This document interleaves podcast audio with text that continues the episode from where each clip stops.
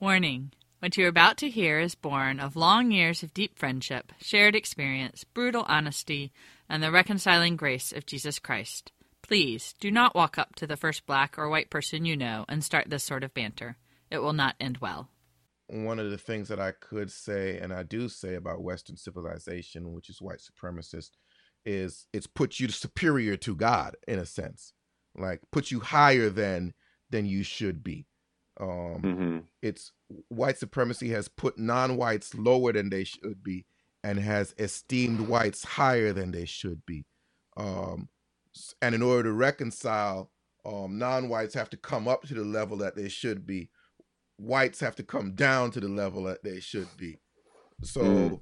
so what does humility entail um you know what does you know what does what is you know what is what is that step down to where you should be you know i i look at redemption as what are those steps up to the level that you should be in the image of god um Mhm. the converse and i don't know what to call it yet maybe humility um Yeah, no, I think so. is what are the steps down to the level um where you should be at um That'd be good. That'd be good fodder for the for for an episode. I, I feel like we've touched on it once before, but it, we're in even if we have, this is kind of a new place to. yeah to look at that for my theological musings on the black side there's the issue of redemption that comes before reconciliation um because how can you truly bring yourself to forgive if you're if you see yourself as less than because you feel like subconsciously at least you feel like you're giving up something. Hmm something of the little bit that you have you know which is your right to hold a grudge.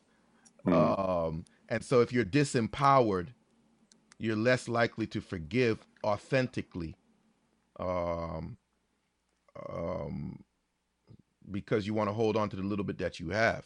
So redemption and reconciliation from the black side um, i think as as as i talk about it now with you i'm fleshing out from the white side it's humility humility and reconciliation. Um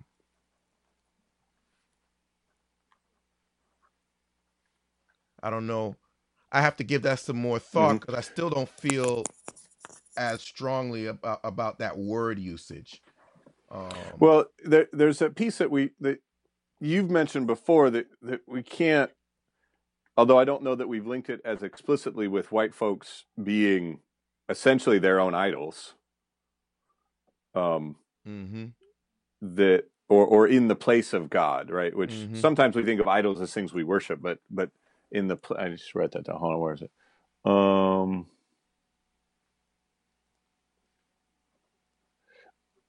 you've talked before about you know you can't reconcile from a from an unequal position, and so there there's something to explore around the idea of eh, have I, have I have I actually reconciled with you if I still think I'm better than you right right? If I still think that you're less than I am, if I still have power, right? And you talk about the Gentiles who lord it over, right? If I still am in some way feel like I have something or am w- some way where I can lord it over you, right? Even just in that language, there's something there of like I'm lording it over you, right? right Then then we we're not reconciled. Yeah, and then when you said that, what I was struck by as well is the relationship between the individual and the collective, because mm-hmm.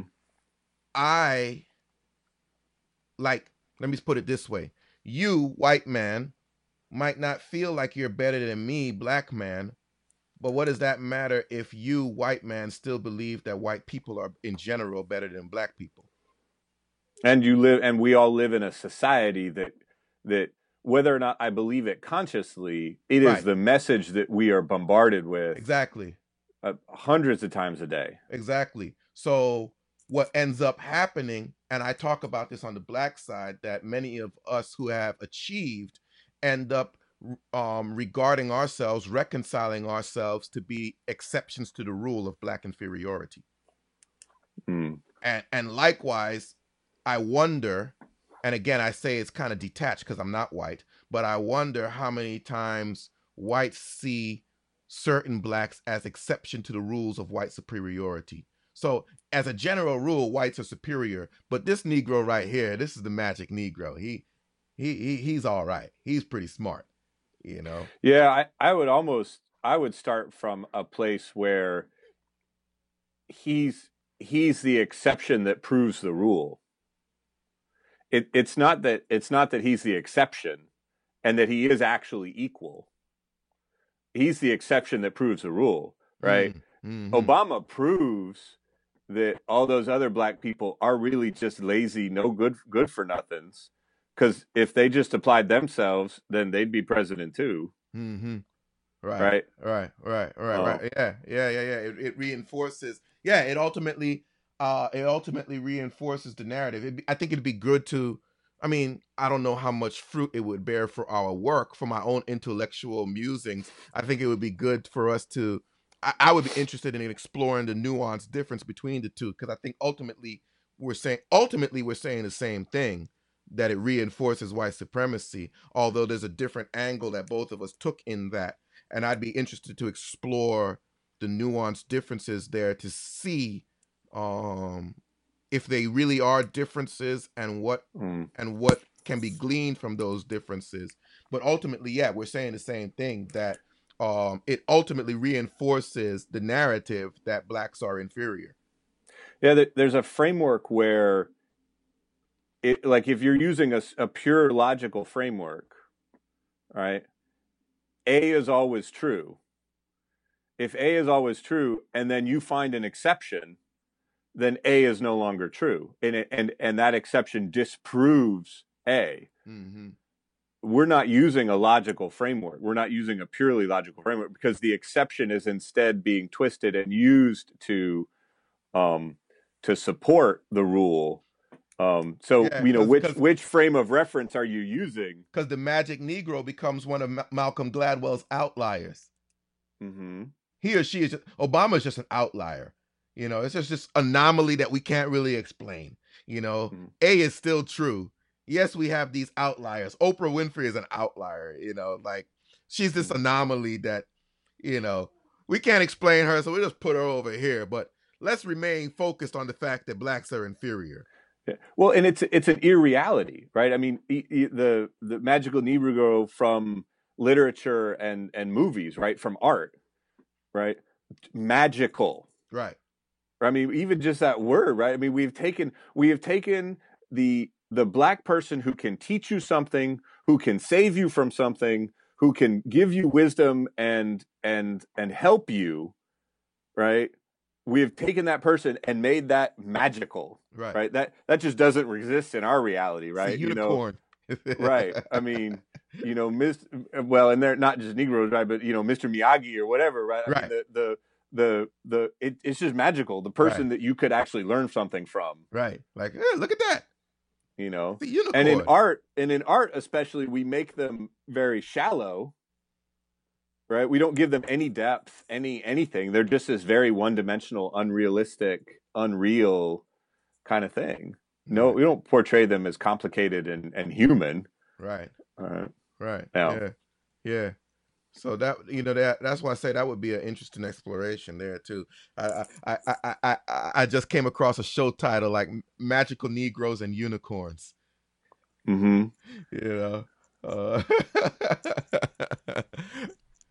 and then um but yeah, so I think I think you know redemption and reconciliation on, on on the black side on the people of color side but i speak from my own identity because uh-huh. um, people of color have all in some form or fashion had their identity made less in the eyes of god by the mandates of white society um, so it is this it is the same for people of color across the board but of course you know right. i'm I'm I'm I'm I'm I'm not any other people of color but black. So I I I right. speak from that perspective.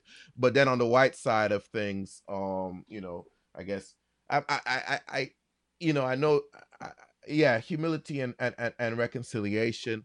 Um, I guess I like the I guess I like the um the the R's of, of, of repentance and reconcil- re- redemption and reconciliation. I guess repentance and reconciliation, but then reconciliation is repentance and forgiveness. So you know, humility and reconciliation, I guess, on the white side, because it is it is a matter of humility to prepare white folks to reconcile with um others. It, it is a matter of humility to prepare white folks to repent. Of, we we of cannot reconcile we cannot reconcile when white bodies are more valuable than black bodies. Yeah, yeah, Right? I mean that and that is humility is that which sees your body as just as valuable as my own. right. Um Right. Yeah, you know that that weeps over the grave of a black child as much as one weeps over the grave of a white child. oh yeah. All right. Oh yeah, I mean, people felt bad. People felt sorry for Tamir Rice, but white folks didn't like. Uh, at, at, uh, in general, I'm sure there were some, Mhm. but white folks in general did not, you know, mourn. You know, mm-hmm.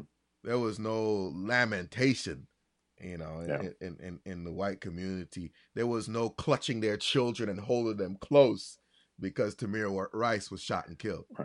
we are not the first people to recognize humility as part of a of a mature spiritual life. Yeah, but Right, I I don't mean- know how many how many folks have have identified it as prescription for racial reconciliation. True. So that may be that may be a, a, a unique or at least a minority contribution that we can make. Um, so whether or not it, as if we are as serious about this, right? What resources around humility as a spiritual practice, as a spiritual discipline, developing humility are already available. Um, you know, from the Desert Fathers, from the Benedictines, from the Ignatians, from the whatever, you know. yeah, I, mean, was just gonna say, you know, the, the the Desert Fathers have a lot on on all of these things. That's why I um I I I try to tie them to theological terms. Right. Um, you know, redemption, reconciliation, repentance, forgiveness, humility now. Um, because we can easily find in the in the fathers um and and, and I, to be honest, I try to stay away from Western Christianity. I know, I know. Can't imagine why. but you know, there's there's something readily available in the Desert Fathers that speaks to those, um, the Desert Fathers and mothers. You know, when when when, Right. when you know that speaks to those, um, to to to developing a spiritual practice that entails those things that that that that that that that um strengthens those virtues. Wow. Good stuff, man. Amen, man. Yeah, yeah. On to something, brother. Thanks be to God. Thank you for listening to Racial Heresy. Be sure to visit our website, racialheresy.com, to post your questions, comments, and feedback, and to share your own stories of life as a racial heretic. Want to hear more? You can find past episodes of Racial Heresy on iTunes and the Racial Heresy website. Want to hear even more? Invite Racial Heresy to speak at your conference, council, church, training, or event. Email us at ebonyandivory at racialheresy.com or visit our website for information on speaking engagements.